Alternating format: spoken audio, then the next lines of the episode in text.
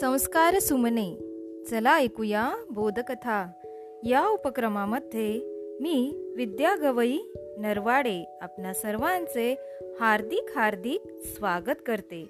बालमित्रांनो आज आपण चिंटू नावाच्या एका मुलाची गोष्ट ऐकणार आहोत. गोष्टीचे नाव आहे चिंटू रुसला चिंटू हसला.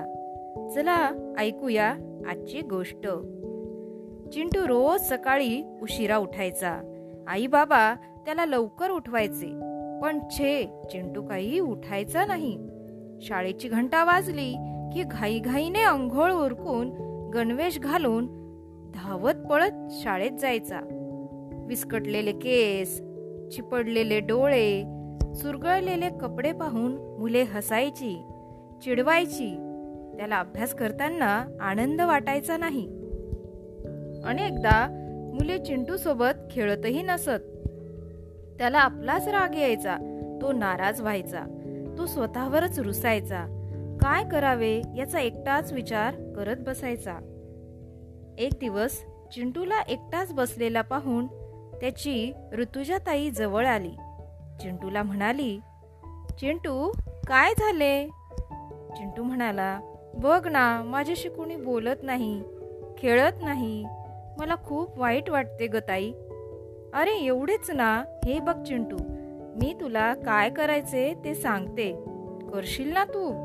ऐकशील ना माझे? ऋतुजा म्हणाली. चिंटू म्हणाला हो ऐकेन ना मी सगळे. सांग ना. ऋतुजा म्हणाली हे बघ रोज सकाळी लवकर उठायचे. शौचास जाऊन यायचे. हातपाय स्वच्छ धुवायचे. दात घासायचे आंघोळ करायची स्वच्छ कपडे घालायचे केस विंचरायचे दप्तर नीट भरायचे तर रोज अभ्यास करायचा. असे तर रोज केले की सगळे तुझे मित्र होतील. चिंटूला हे पटले. दुसरा दिवस उजाडला. कोणीही न सांगताच चिंटू सकाळी लवकर उठला. ऋतुजा ताईने सांगितलेले सगळे केले.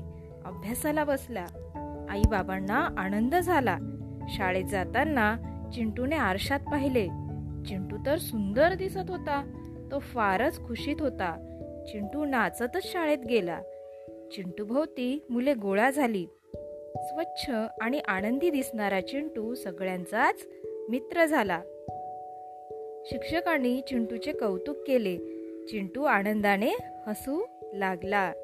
या ठिकाणी आपली गोष्ट संपली. तर बालमित्रांनो तुम्ही सुद्धा अगदी तुमची जी कामं आहेत ती तुम्ही स्वतः करायची. स्वतःचे केस विंचरणे आंघोळ करणे दात घासणे स्वच्छ हातपाय धुणे शाळेतून आल्यानंतर आपले दप्तर नीट ठेवणे आपला दररोजचा अभ्यास करणे ही कामे तुम्ही व्यवस्थित जर केली तर तुमचे सगळे मित्र होतील आणि घरीसुद्धा आई बाबा तुमचा जास्त लाड करतील.